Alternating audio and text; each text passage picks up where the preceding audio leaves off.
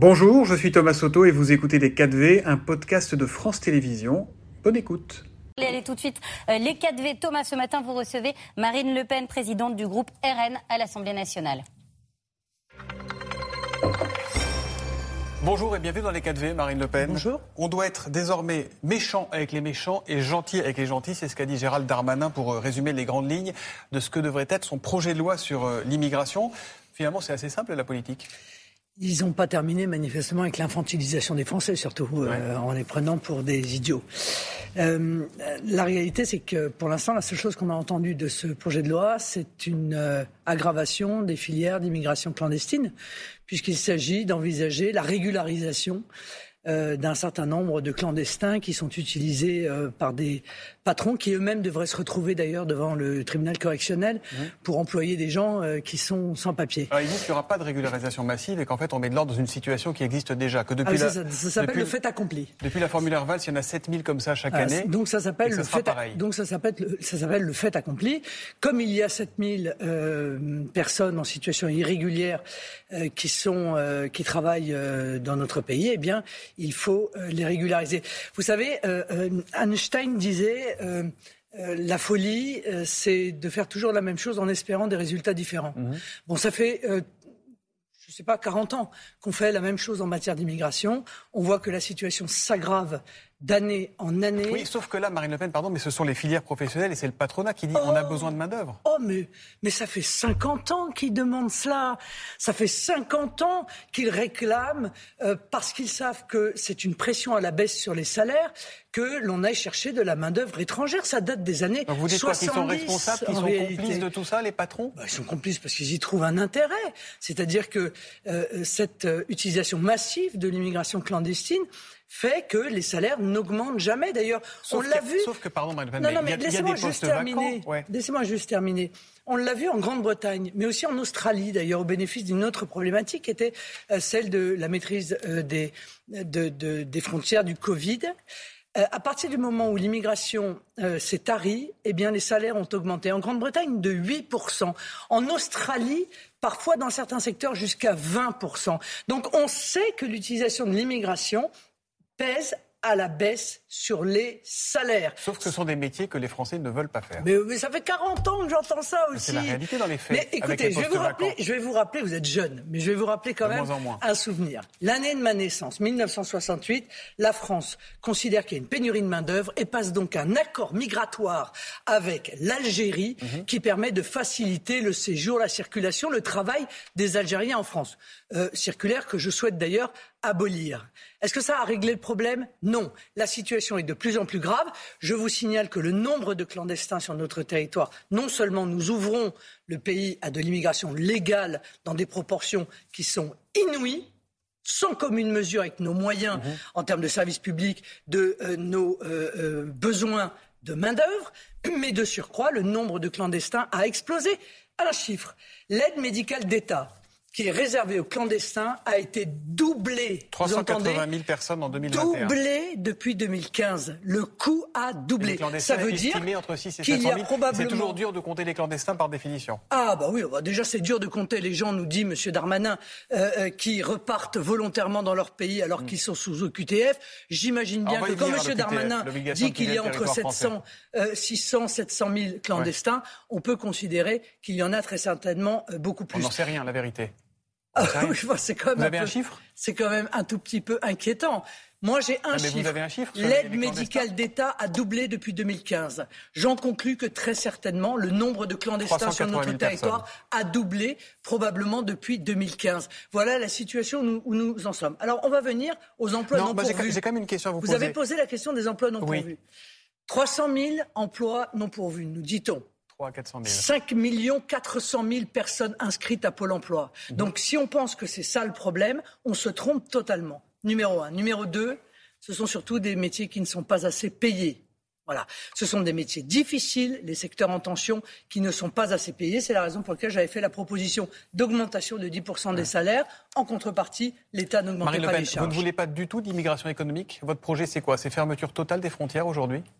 Non, c'est pas. Le sujet n'est pas là. Ah bah mais non. Ah bah le sujet, c'est que quand on a 5 400 000 chômeurs, on commence par essayer de leur trouver de l'emploi. Alors qu'il y ait des gens étrangers en France qui travaillent ça ne pose pas de difficulté. Mais moi, qu'est-ce que j'avais dit pendant la présidentielle? J'avais dit, écoutez, ils viennent pour travailler. Très bien, ils travaillent. Parfait. Mais à partir du moment où ils ne travaillent plus, où ils sont au chômage, eh bien, au bout d'un an, il faut qu'ils rentrent chez eux. Mm. Car que dit également Monsieur euh, Pardon, pardon. Je que dit Monsieur Ma question. Non, je vais revenir à ma question. Vous ne voulez pas du tout d'immigration économique dans votre projet Si vous arrivez euh, demain au pouvoir, euh, il n'y a plus d'immigration économique en France? Mais quel est l'intérêt de l'immigration économique à part pour des secteurs extrêmement pointus mm-hmm. de tel type d'ingénieur qu'on n'aurait pas formé en France, ce qui est d'ailleurs une carence auquel il faudrait répondre en termes de formation. Euh, quel est l'intérêt de l'immigration économique quand on a 5 400 000 personnes inscrites à, Pôle emploi? Et quand on sait que les le taux de chômage des étrangers en France est le double mhm. du taux de chômage des Français. Donc cette politique migratoire est une véritable folie.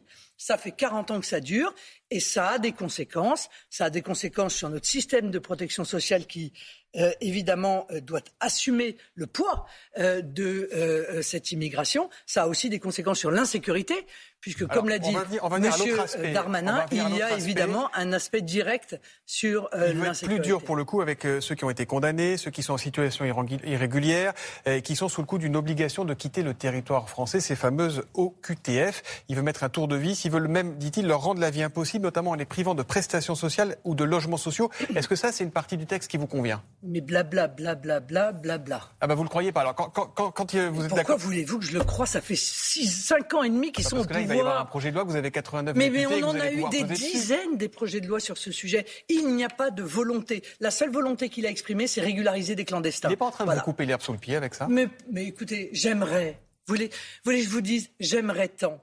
La réalité, c'est que pour régler le problème de l'immigration, il faut mettre en place une politique dissuasive d'immigration. C'est-à-dire qu'il faut arrêter avec l'AME. Il faut, arrêter, il faut euh, euh, à nouveau que le séjour irrégulier soit un délit, parce qu'ils ont dépénalisé le séjour euh, irrégulier. Il faut interdire les régularisations de clandestins. Si vous venez de manière irrégulière, vous ne serez jamais régularisé. vous devez retourner dans votre pays et demander l'autorisation de venir. Ça veut dire qu'il y aura un débat le mois prochain. Le projet de loi au début 2023 pour le RN, ça sera non, c'est déjà acté nous allons amender.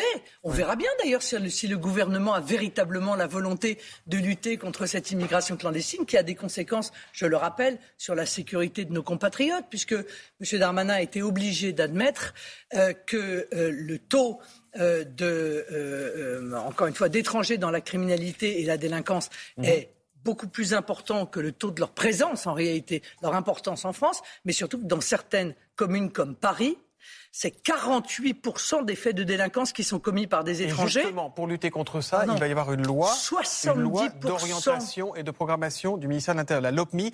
Euh, il y aura 8500 euh, policiers de plus sur 5 ans, 15 milliards hein, pour, pour cette loi. Est-ce que celle-là, vous la voterez? Est-ce que celle-là, vous la soutiendrez? mais Vous pourrez mettre un million de policiers dans les rues si vous ne réglez pas les problèmes qui sont la cause de cette insécurité, vous ne réglerez rien. Donc vous, 70%, ne, voterez pas, la LOPMI non plus?